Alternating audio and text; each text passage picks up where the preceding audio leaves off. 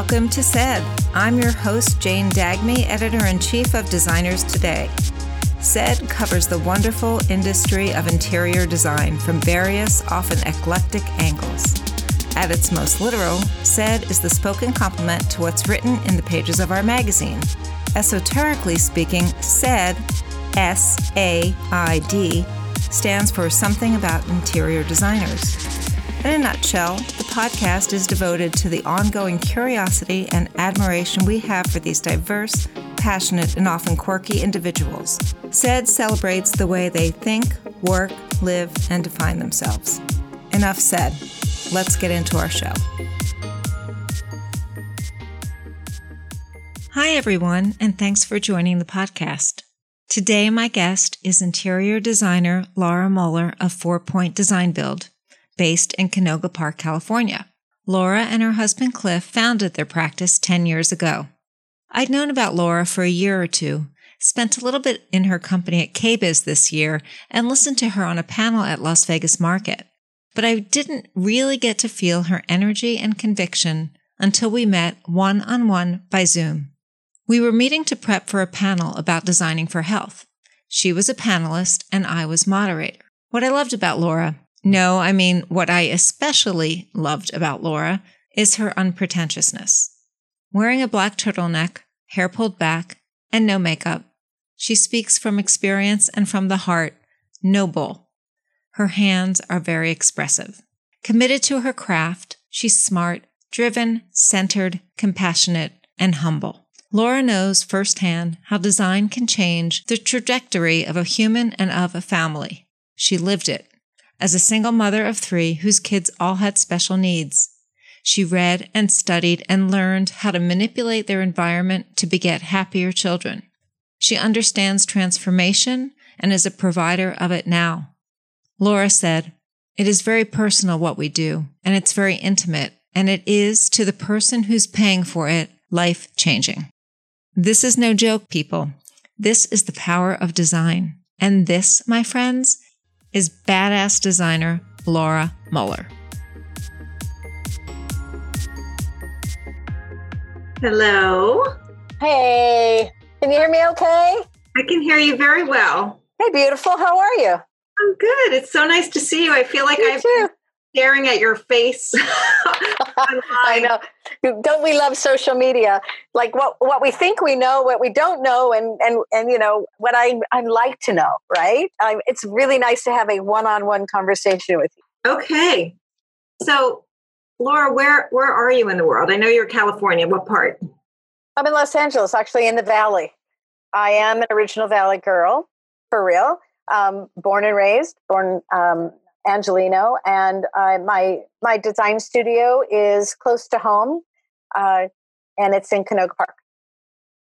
So I feel like um, with COVID, I want to first just kind of feel out how it's been for you. Um, I feel like we went through our sort of first shock of it, and then just when we felt like maybe we were coming out again, it's now you know where you are is very bad. So. What's it like to be an interior designer in Los Angeles these days?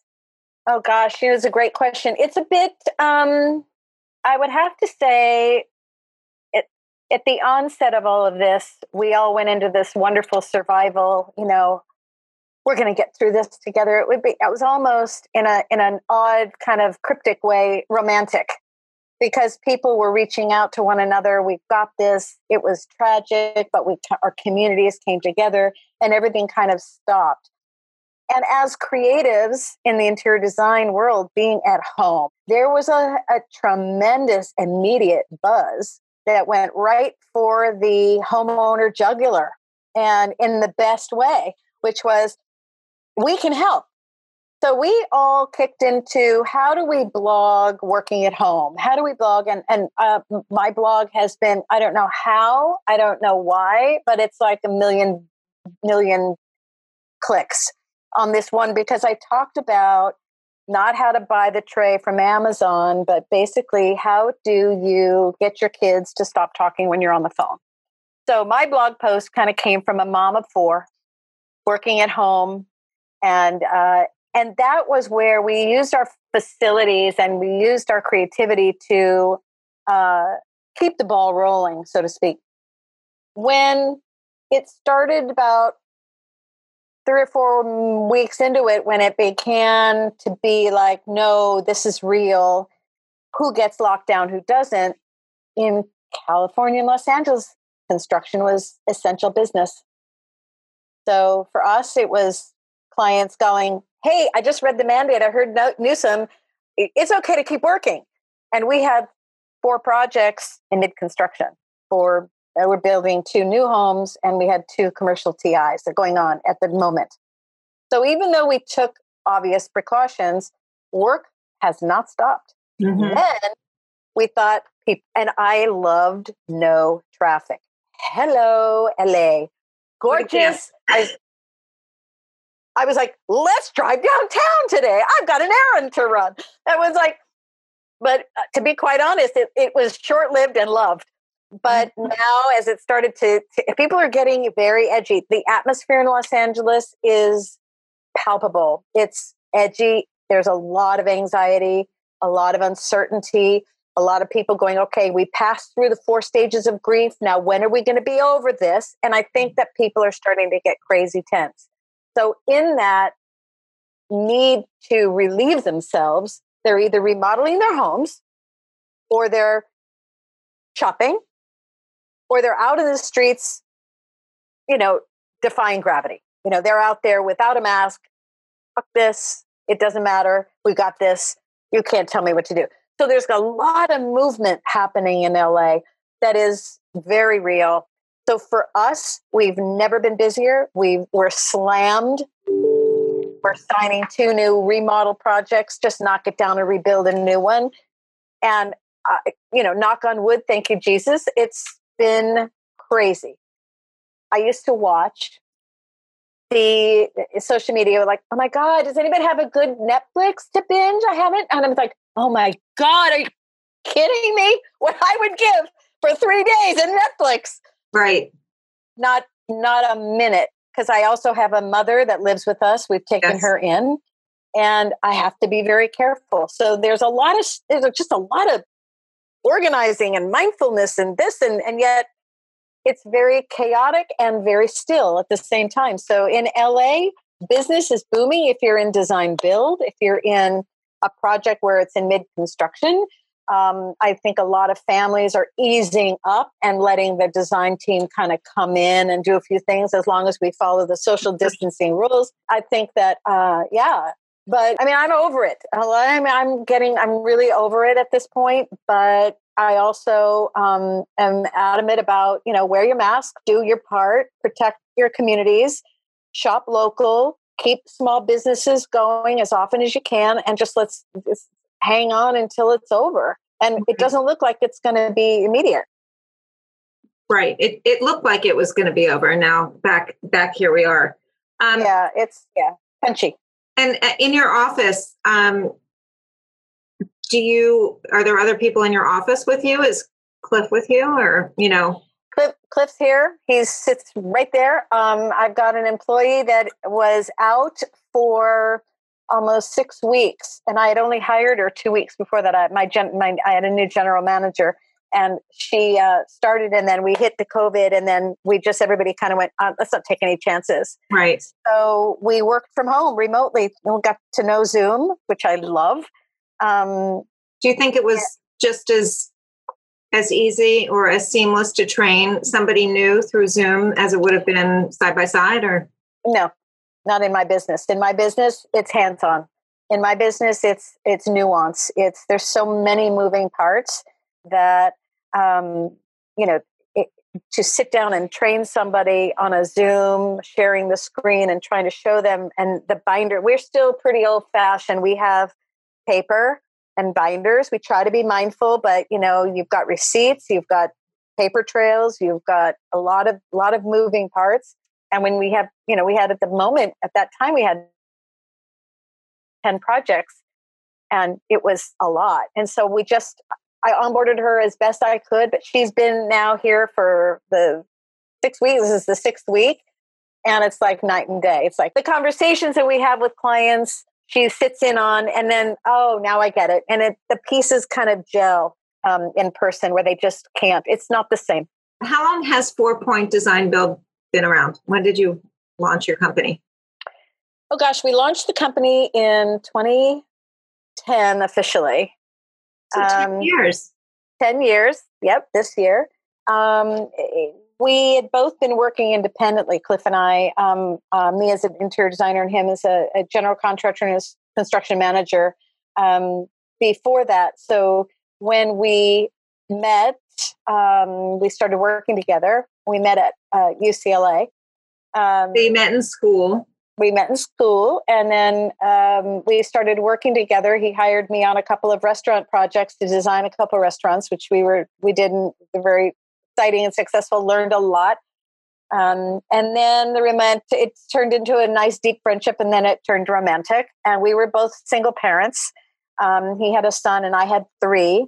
Um, and it it it just worked out and so we started our projects were really terrific working together in design build um, it was like the perfect storm mm-hmm. perfect mm-hmm. answer and then uh, we got married and solidified the corporation um, in 2010 so. so just you know i think i know what it is i act like i know what it is but i want to hear it from you when you yeah. when you say you are a design build firm mm-hmm.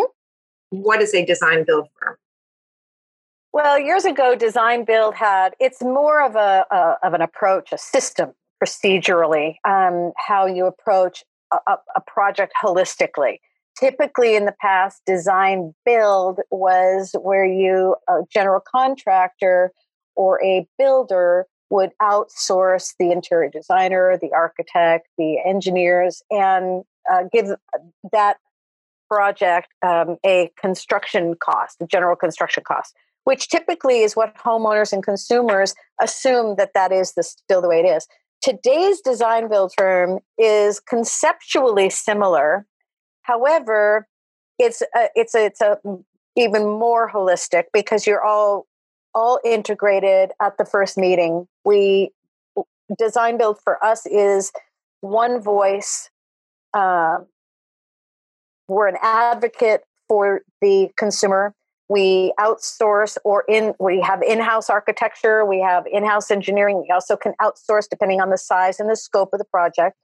But then the design, then the, then the homeowner or the owner, the client is working with us uniquely and it we actually facilitate all of the parallels that work in the project the architectural the engineering the construction the interior design so when we approach a project i'm approaching it as where do i want to put that piece of art right away? Where do, how big is that sofa going to be? Let's move the wall four inches we can get a 10 foot in here. You know we have to have a path of travel. And so all of those things are being at the first they're bubbling on the first meeting. Right. whereas typically design build of the past was design uh, it was build with a bonus.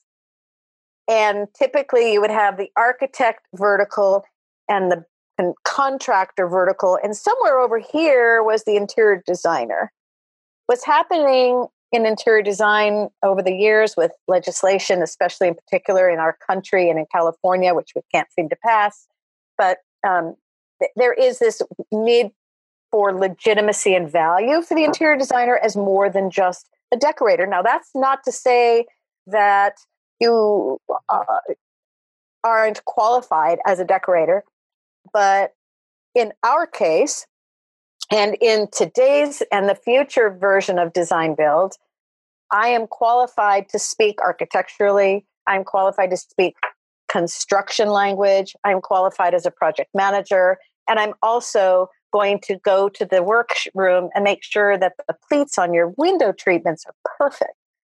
So my contractor who I get to sleep with, he also knows me.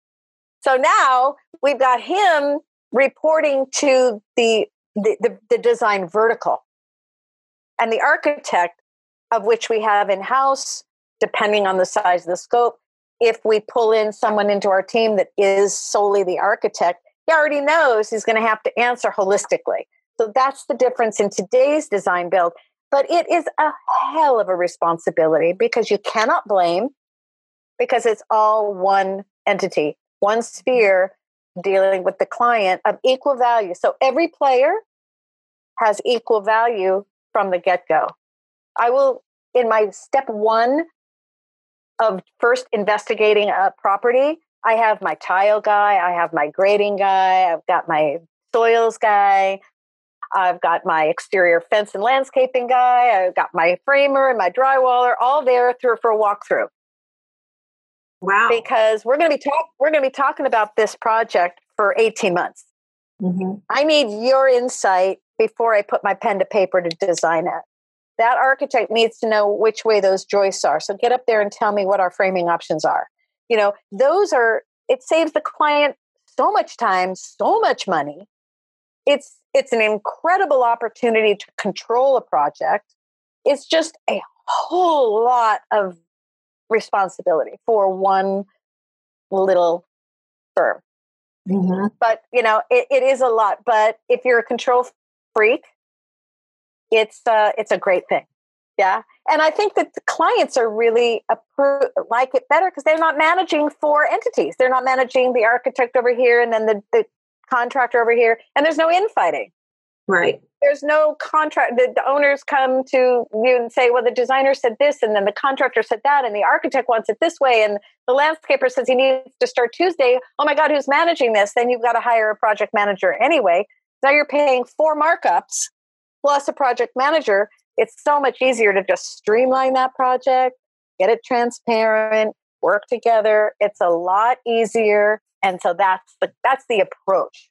Right. Everybody right. does the same job and I'm sure that you know there are times when that's quite like you said. I mean, it's it's um, it has its challenges. But do you work uh, like the your subs and everything? Are are these people that you've worked with for years that you trust? Mm-hmm. And I mean, some might be better for a particular job than another, but these are people like your family. Do they become sort of hundred percent, hundred percent, and they know now that if that screw doesn't match the finish, I'm going to make them tear it out.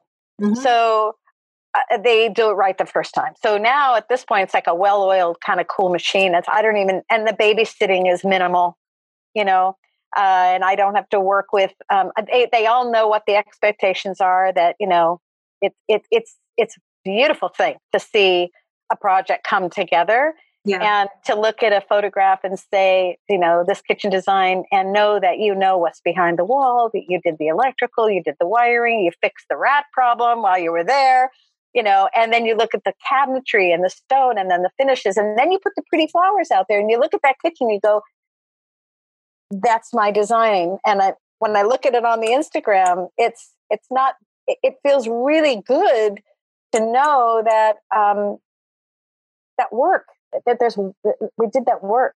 Laura, did you always yeah. know that you wanted to do something in the interior design and home realm? You know, or did you start off wanting to be an accountant? No, no, no. Never. I failed geometry in high school. Okay. Um, the um, which surprises me because I'm I can see when something's off a sixteenth of an inch. Um, I had always built with my father. My grandfather was a furniture maker. My father had a wood shop in the garage. I was always, my father never said no. It was always, hey, let's build a ticket booth. And he'd say, okay, go draw it and I would go in. And, I mean, this is three, four, five years old. I would draw pencil paper with my crayons, of which I still have some of these drawings. They're very meaningful. It's funny, but I would love to see them. Yeah, right. Uh, I should post them. Um, and I and he'd say, "Okay, so this is where you want the wall. And it's about this this height." And he'd say, "Okay, write down thirty six inches." You know, and this is how you write it. And then we would build it. I'd put my dad's big old work shirt on, and we'd get. He, I'd paint it. He made me do the work Mm-hmm. And um, put the hinges on. I remember it. We made a store on one side, and then it was a puppet theater on the other. And we just built it in. In those days, there was no distraction. Right. There was no cell phone or computer or TV. You know, you go outside and eat a pound of dirt and come home when the lights went on in the street. So it, it's uh, it was a different world, and I, I, I it was just I'm so blessed to have had that opportunity with my dad to build anything. Say you can build anything you want, you do anything you want. You just mm-hmm. got to write down a plan. So planning for me was always part of it. And then I got into theater. Um, and I was kind of raised by the theater groups. Um, my mom was a, uh, was an actress, theater actress, and I kind of was raised on the boards. So between the construction and the theater, and I don't know if you know this, but when you're raised in the theater, you're not lazy. You hang the lights, you build the costumes, you sweep the floors, you sit work the ticket booth. That's summer stock. Mm-hmm. So every year from the time I was five, six years old, I was doing theater work, you know, paying your dues just to be around the crazies, you know. Um, then eventually I started doing set design and set lighting and, and uh, grew up in it. And I kind of never left film, television, and theater and ended up um, doing a couple of road shows. Um, one of them was a goal, bucket list goal. I was uh, did the Revival Road Company with Evita and I did a, a stint as Eva, which um, was thrilling. And then I got pregnant and had three kids with special needs, and I was a single mom by the time they were four. And so for me, crafting, being scrappy, doing things for myself, you know, um, was always part of the mentality. It was never oh my God, what am I going to do? It was like, okay, what am I going to do? And and that facility of, of of all of that upbringing and all of those voices in my head enabled me to work four jobs and make sure that the kids had their education and then um, it became too exhausting at one point and i sold everything kept the kids bought a car because i thought we were going to have to live in it i bought a big big big van honda um, and fortunately, my mom said, No, no, my grandchildren are not living in the van. Come home. And I took my money and I went to UCLA. And of course, that's where I met Cliff. So for me, always knowing that um, it was the perfect way for me to uh, to legitimize and quantify all this scrappy experience was to go and get you know my my my degree and um, then got connected with ASID and interior design was just the perfect storm. But I always wanted to build stuff. And when mm-hmm. I met Cliff as a general contractor, it was like, all right, uh, all the resiliency that I had to go through with being a single mom, God said, okay, I'm going to give you a Cliff, give you a little design business, be a good person. Mm-hmm. and that's, that's it. That's, that's, that's the story. How old are your kids now? My twin daughters are 28 and a half and uh, our sons uh, we have uh, cliff had a son he was a single dad and i had a son and they're 30 they're two weeks apart what were their special needs um, you know at that time i'm thinking well they're 28 30 so this is what what was going on and um, yeah. If you it's the it's the i have no problem. It's the invisible special needs. My son had um, adhd and tourette's syndrome. So his and and and, and some borderline ocd so his um his needs were a lot of attention and i had to learn and this is where i want to get with the happiness because I had to learn and read because there was nothing out there for a mom. Uh, there was one book called Tiger Mom for ADHD kids, and it was non specific. So I started reading books about the brain um, to help him and uh, we we toughed it out. Now he's a very successful, plays twelve instruments, full ride to Berklee College of Music, and now he's an engineer with Sony. My twins um, have suffered from uh, debilitating uh, anxiety, and my one daughter has um, pretty marked depression. So how that looks when they're little is, you know, different than visible special needs. But they, in, in no way is it not a special need because I had to learn to reorganize the house. I had to learn about different paint colors. I had to learn about different finishes and materials and carpet fibers and and tags in t-shirts and and you know different sleep patterns and you know my kid needed to start his homework at 11:30 at night because that's that's when his brain focused to get came together right? Mm-hmm. and he and he's still to this day which is perfect because he's in the studio all hours of the night and that's when his magic happens. But you know i couldn't imagine if i was the kind of mom that said no you have to do it this way and i mean jane to be quite honest and be quite intimate with you they're alive.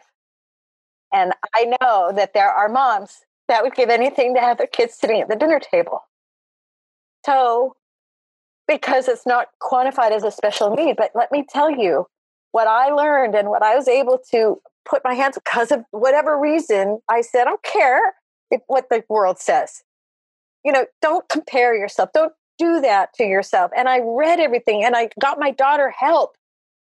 And she's lucky thriving. I drove her to the hospital and said, "Give my daughter the shot." Remember that line? Right. Oh my God, my favorite movie, Terms was, of Endearment. Okay, that yes. was me at the hospital. Give my daughter. I'm not going to be a statistic. We need help, please. Yes. She looked at me one day. She says, "Mom, I'm so tired," and I could see it.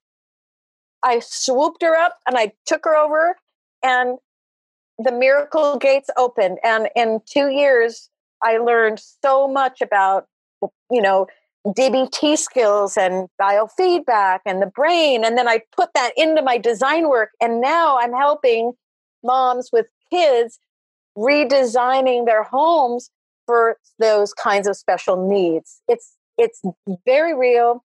It's very here and we really need to deal with it. How did you come to be known or, you know, are you known as like you know a designer who really listens and um, can work with families with special needs? Like is that your niche or how do you you know i it it comes to me sometimes it just happens where i you know i think too it's funny the past four clients i've had when you finally sit down and really do that first investigative discussion and you know open a bottle of wine with your clients get to it the meat and potatoes.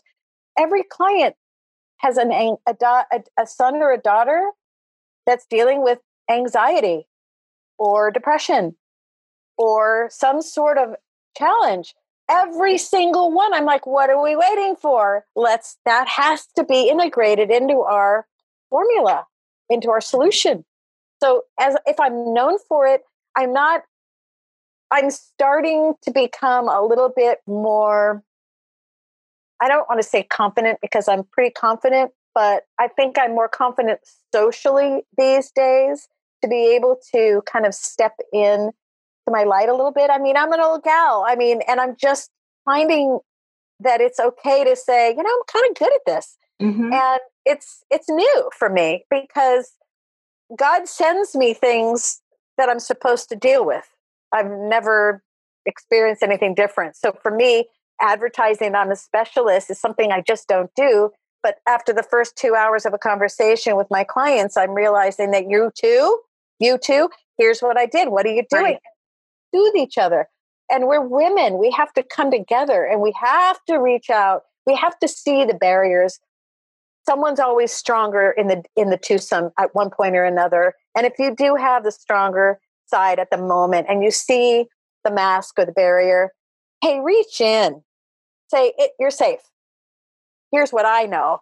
And then oh you too? Is it it's okay to drop my guard? Their body language changes. They're like my mm-hmm. son what am i going to do? I'm like okay we're going to take the color blue out of the room um, and i now i consult but i don't i don't advertise. I probably should well, I think it's a little bit like what we were emailing with each other the other day. You know, I was stalking you on social media and I could have stayed with your social media for forever because I just it's beautifully written, it's beautiful photographs. Thank and I think that when you put your just who you are and um, out there, you know, no pretense, people you know, whatever, p- pick up on it. So, yeah. you, know, you know, there's no advertising. It's just being who you are and, and putting yeah.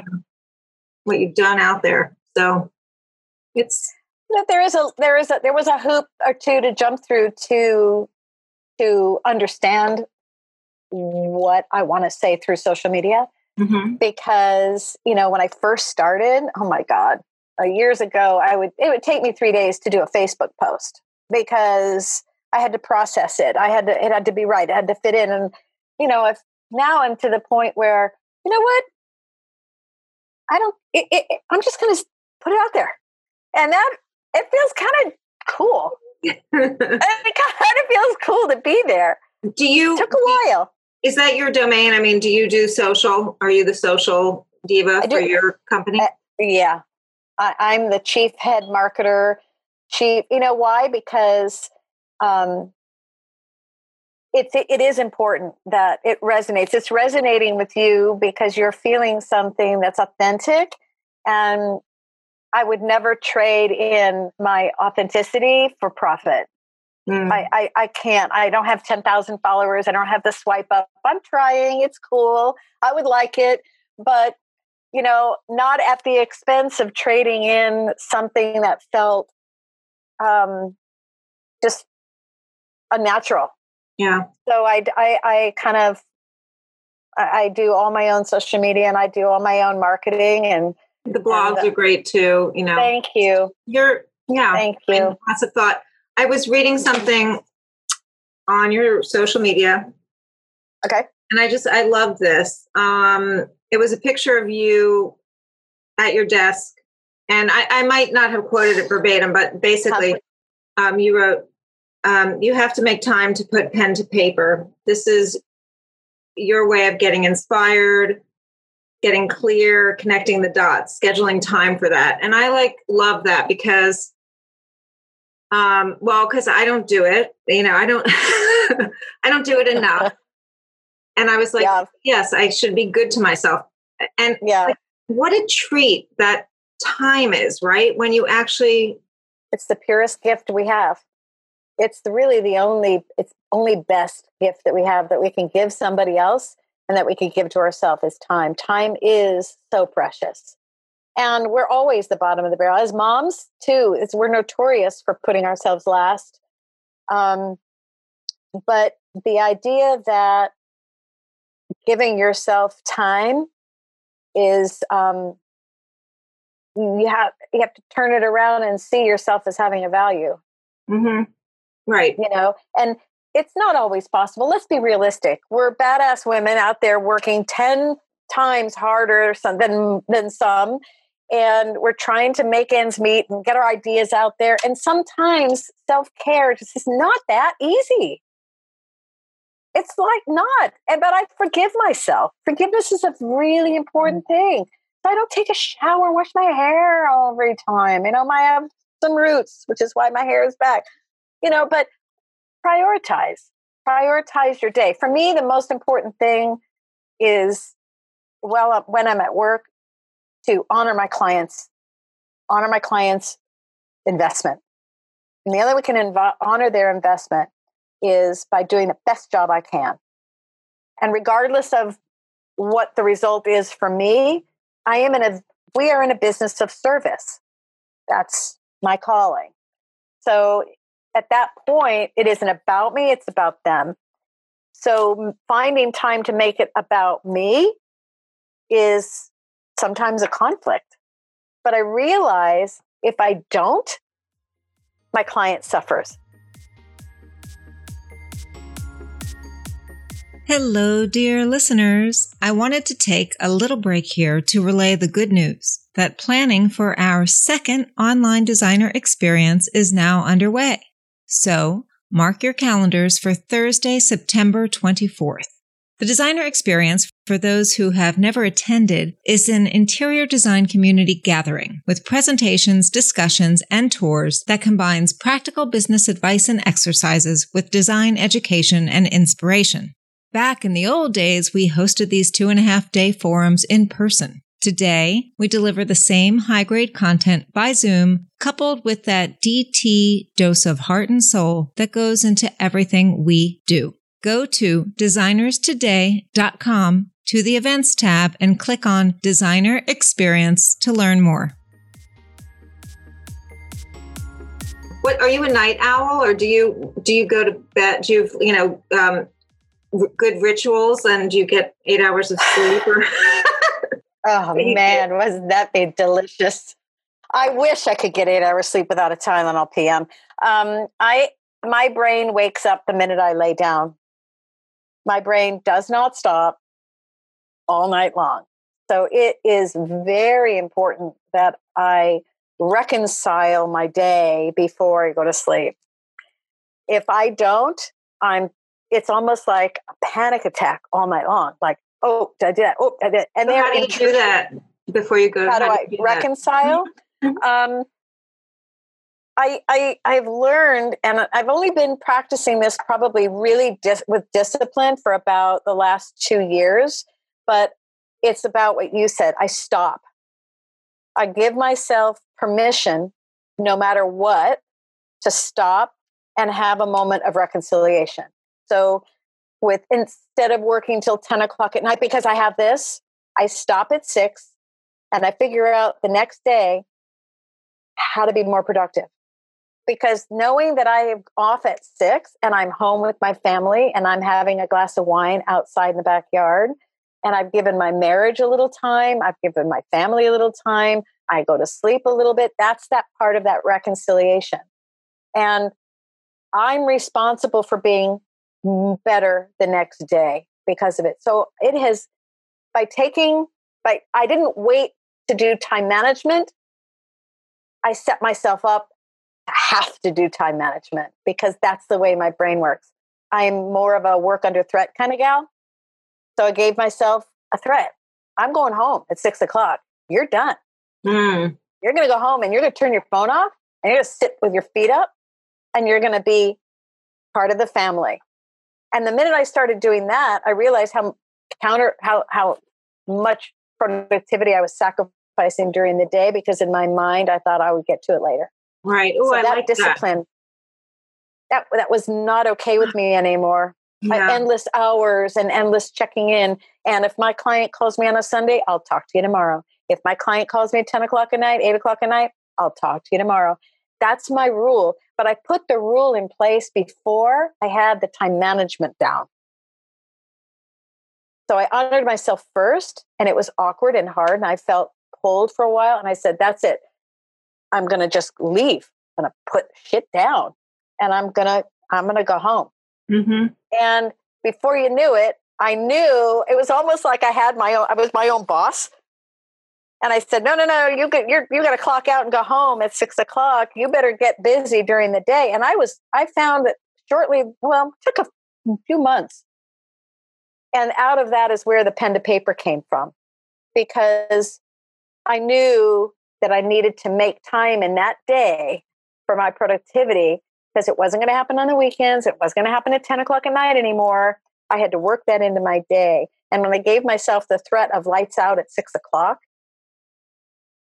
it helped. And over time, I learned that now I'm up at five and I'm not a big working out. I don't do my workout. I don't go to the gym. No, I mean, I'm gonna. What do you do at five? I'm up and I have coffee. Don't talk to me. It's like no talking, and I check my social media. That's my morning, and I do it for about anywhere from a half an hour to an hour because I can set my posts up for the day. I can check in and engage you know, I have a lot of really wonderful designer friends out there that are doing fabulous things. I want to root them on and make sure that I'm connected. I read a couple of articles. I read my Bible for about 15 minutes. I check in with my verses of the day. I do some, you know, breathing. I'm on my second cup of coffee. And then I can, and then I'm good. Mm-hmm. And that's my sacred time. And everybody knows don't talk to me. Right. It's it's non-sacrificable because that's my my time. So yeah, that's that's my ritual, and I don't wear makeup, and so I don't have a lot of night routines. I use coconut oil. Me too. And soap and water. I I think we have the same beauty regimen. Yes. regimen. It's like yeah. vitamin E or coconut, coconut, coconut oil on my body, vitamin That's E right. on my face. Vitamin E on the face. That's and, it. soap and water. I wash yeah. my hair once a week because it's so thick. Um, if I took it down, it would be like this. Um, you know, easy life priorities. I don't want to get caught up into that. I don't. I every now and then, you know, I hate going, getting dressed up and going out. I'm just uh, not much of a stylist, but I do love fashion. I really do. And I love building costumes and I love that. But for mm-hmm. me, it's like give me my blue jeans and tennies and I'm good to go. I want to talk to you about what it's like to engage with a brand. So I started going to KBIS two years ago. It was my first KBIS. I always wanted to go. And it's overwhelming for me. But one thing that was yeah, interesting. What's that? What'd you say? It's massive.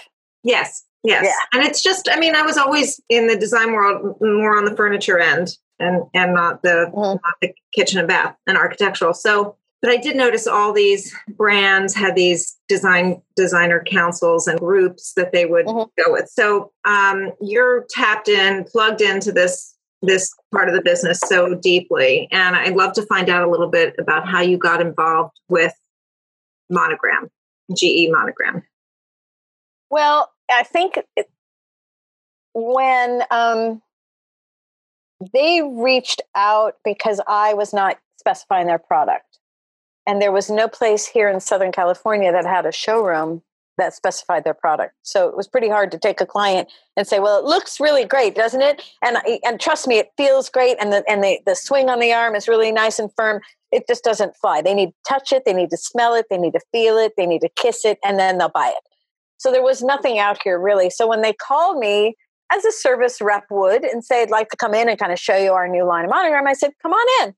And from that moment on, that spark working with Elise, who I, I fondly call Tinkerbell, um, really inspired me to want to understand more about monogram. She came in, she did a beautiful presentation in the studio. Uh, we got to talking, then we started talking about recipes and vegan diet over this and that and she was here was supposed to be here for a 45 minute presentation. She left four hours later. We called for pizza. It was lovely. So her investment in me and my company and the care and feeding of my um, business spirit was impactful. And from then on they she enjoyed it as much apparently and told monogram you need to go and ask her about the new logo stuff. Um, and then they were doing this kind of um, West Coast tour where they were going to kind of drop in on a few designers and interview them. Was they, was this new for them to reach out to yeah. designers? Like it was like yes. this is you know okay. Mm-hmm. Yeah, mm-hmm. it was new, and I think the trend back then with the success of, of DXV, you'd have to be you know not aware at all, basically, to not kind of um, as a designer to not see what some of those brands were doing, like SKS pulling people to Napa. You know, Ferguson started taking me all over the place. They took me to Las Vegas. I've been to San Francisco. I've been to this place, Texas, Boston. More and more these days, they're being designed with with um, yeah, I think with more longevity, meaning they're making not just uh, a come and learn about the product and we hope we feed you well enough and you love the, the, the four star treatment that you'll specify the product. Now they're creating a little bit more of a dynamic relationship. So there's follow up now you know and and it's kind of there's a lot more collaboration. It's not just oh i got to go they flew me out to sub zero for two days and i toured the factory. Um, now that is becoming um, they'll follow up with me at Ferguson. I'll get Carrie to come in from Sub Zero and she'll come to the office and say, hey, listen, we're having an event. Would you come and speak? And the, so there's follow up happening now where that wasn't necessarily, they were just trying to bring a kind of herding designers in um, to get their products in front of them because they did understand that that was their boots to the ground sales team. Right. Right. But now it's very, um, it's, I think it's very designer centric right now the the kitchen and bath industry more so than it was three to five years ago. And I think DXV did a great job. And I think that because they changed the trajectory of the one time visit into a year long opportunity to change the course of your business. Literally, being a part of the design panel changed my business. How so? What do you um, my work was in Vanity Fair, The New Yorker, The New York Times, Metropolis, um, Arch Digest. My work, I designed it, I thought it, I sweat about it, I dreamt about it. They built it I came and approved it. We filmed it. We shot it. They interviewed me. They made a video and then they placed it in these national ma- magazines. They were proud. They put my name on it. It wasn't a gift anymore. It was a collaboration. It was a partnership. And still to this day, I get texts and emails from the team. And it was one of the finest, most exceptional brand collaborations I have ever been a part of. I'm gonna go back now and see some of the DXV collaborations that I that I might have missed. I'll go Google some of that. Um, so yeah, I mean, it seems whenever I go to again the tw- two times that I've been to KBIS, you know, it's like there's this these groups of designers that are just like so plugged in. I Veronica does Veronica does a great job of developing brand collaborations through their her design hounds. So yeah. her tours actually are set up where it's a, it's kind of a highly sought after position to go. The brands come together, anywhere from seven to ten brands will come together and pay for the designers, a team of designers. Last time I think there was fifteen or twenty designers. Um, they they fly them to either. I've been to both um, Orlando and Vegas with the Design Hounds, and they and she does an extraordinary job of really pulling brands and designers together um, equally. So there's this kind of um, they're equally vetted for potential. Um, and then the rest is up to you. It's like a wonderful introduction. And then they put you in a room together to socialize. And so it's another layer of relationship that she forces you to have and by these beautiful dinners and these opportunities. And then even the, to this day, you know, the brands that are, are no joke. They're no joke who you go on the these tours. You know, you have the SKS, you have the, um, the Thermador, the Compact, which is phenomenal. Um, you've had uh, Mitri, and you've had you know Control Four, and you it's an intense learning at the same time. So you're peeling back the layers. You're talking with the president, the vice president, the corporate headquarters, your sales rep, your guy from your that's going to follow up with you when you get home from Vegas and make sure that you have the supplies you need. How could you I mean, you could never get that kind of opportunity milling through that massive showroom. Yeah. You know, that, that it's like overwhelming and everybody's coming at you. But she puts together this wonderful, diverse group of brands and designers. Everybody's learning from each other. And it's really like high school. It's like there's a big, giant Design Hounds alumni. Um, I wrote a post about it. I'm such a big fan of what Veronica is trying to accomplish and her efforts that she makes um, uh, for designers and brands. And she really has done a masterful job. And I don't see anyone doing what she does. Yeah. Yeah. She's she's a special person for sure. Yeah. I mean, well, she, she makes it easy. Energy. Yeah, she does. She's phenomenal. And uh, she makes it very easy for designers to enter. So if you're a newbie, you know, you can enter.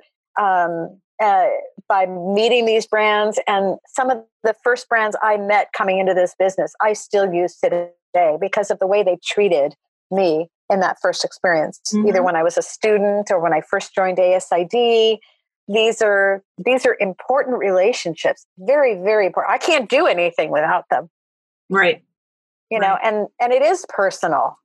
Jane, it is very personal what we do, and it's very intimate and um, it, it it's a it's it is to the person who's paying for it life changing the design work and if you can i've gotten letters from moms that said i don't believe it. My kid came home this week letter from the principal. She's in the 98th percentile. They were going to put her in another school. And because we used some of the principles for autism in designing her new bedroom. And crying that this can this is life changing for a lot of people. And for people that save up hundreds of thousands of dollars to to do something and invest in somebody you got to be cracking on your job. You know this is a big blessing for a lot of people i mean it's not not a joke you know? And um, it is very exciting. So when veronica says here i'm going to make your life and your business better that's incredible. And that's the that's the beauty of brand collaborations and brand partnerships. It's not about being an influencer and getting paid for a post. That's great. Nobody's going to turn that down. But it goes deeper than that You know, it's understanding the, the that company's philosophy and listening to why they want my business and what can we do together. And that's what brand partnerships mean. Laura, in an email that you wrote to me, you talked about designing for happiness. Before we go, can you explain what you mean? There is a lot of data, Jane, a lot of data that's coming out, percentages, proofs, um, statistics that break down um, the health in our home. It, it, it's the brain. The brain is registering and emitting chemicals and, and, and enzymes and, and choices. And, and you can either be toxic anxiety or you can be toxic joy or you can be happy joy. But it is, it's a very real thing happiness it's a very real thing to design and understand what makes us happy. Is it comfort? Is it security? Is it, you know, is it, um, it one of the, uh, you'd be surprised that the, it is pride. Pride is 44%, 35,000, up to 35,000 people were interviewed um, very intensely. And it pro- proves that 44% pride was the biggest percentage of what makes people happy, which is what drives design, what drives the interior design business. Then there's security. Then there's, um, it, it's not about color psychology. It's about what makes us happy. And then understanding what makes us happy, finding a way to design that. What do you mean by pride? I've been studying the homeless. It's one of my passions for many, many years. And um, in particular, youth homelessness. And in, in there's something that's very there's a common denominator when you are homeless and it is pride. It is based on creating a home. So they will lay out all of their things all of their cans and bottles and their extra shoes or whatever they have and their their paper from their taco whatever it is they'll lay it out in a presentational fashion. They'll mm-hmm. tweak it and this happens no matter what. And com- most common anyway. Um, and they'll set it all out. And then what are they doing in that moment? They're creating a sense of pride, not self pride, not boast pride, but they are mirroring themselves in the physical sense in a way. So when we go into our homes, when we clean it and we clean our drawers out and we've got all our bras lined up nice and neat, right? There's yeah. this sense of, ah, that's the pride we're talking about. It's a sense of, ah, okay, I'm okay. It's a, it's it, it's all bundled up into feeling joyful about one's self. It isn't boastfulness or ego or arrogant pride. It's more about pride and joy. Like it's just a matter of presenting yourself in a way that reflects something that makes you feel happy. So when we're and sometimes we don't know that it's not giving us good health.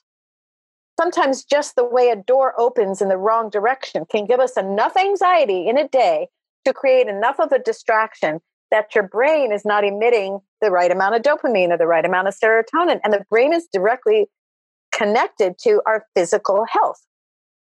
So, those little things in the design sense, when we understand them, are the questions we need to ask our clients when we go in to begin a project. What makes you happy isn't like, oh my God, my kids make me happy or, or chocolate cake makes me. That's not what we're talking. We're talking about almost as if what creates anxiety for you, what makes you feel happy. And then pride is the word that they kind of the umbrella of the category when when you talked about you know pr- presentation and bras mm-hmm. in, in order you know there's, yeah. there's, the sense of order but there's the sense yeah. of order and um that i know when when my things feel in order like even making a stack of my notebooks at the end of the night before i go to bed so when i come back down the next day to my office it looks clean and makes me happy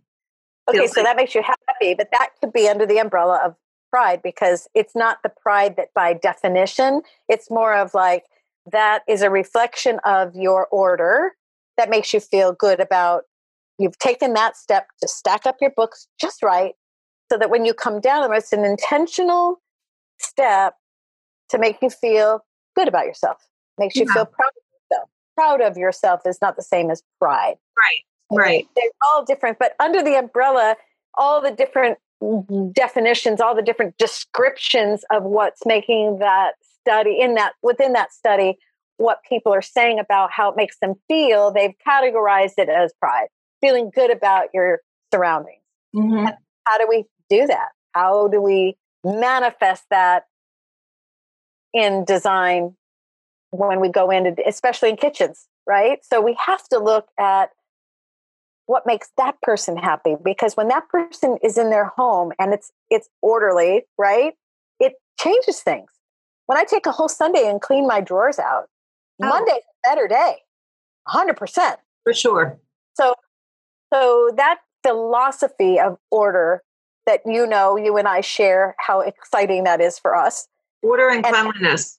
Right. Eh, but it's releasing certain chemicals in the brain that make us smile, that make us giddy, that make us like, oh my God, can you believe I'm so happy about my bras being in the same row? I mean, it's happy. You and I are happy talking about that. So capturing that is important. And I mm-hmm. think that's what I mean when I say happy design, you know, designing because it you could have biophilic walls and green walls and lots of daylight. Those are definitely important when you're creating a space for well-being. But all of that and you're not happy, so you got to touch on that as the sixth sense, you know? You got to you got to look at the happy the happiness. And we know I- happy people live longer, you know? I mean, I 100%. yeah. 100%. Yeah. And it's not necessarily quantified by cost or value.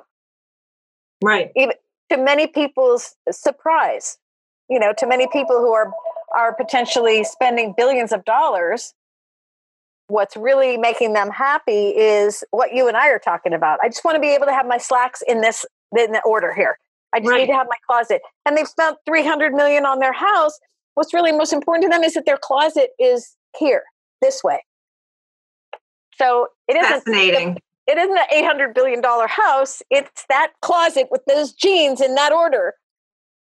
This has been a pleasure. Thank you. Thank Jane. you for your honor. time. Really. I'm And so happy. Good. Nice to finally talk to a real a real human.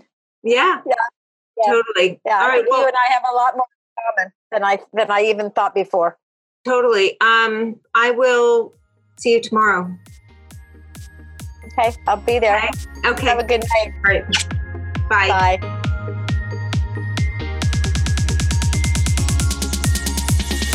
Thanks so much for listening to Said. I sincerely hope you got something of value from the podcast that feeds your brain and fills your heart. If you like the podcast, please leave us a review on iTunes. If you're in the interior design trade and related industries and would like to sign up for a complimentary subscription to the printed or digital magazine, visit designerstoday.com right now and sign up. Until next time.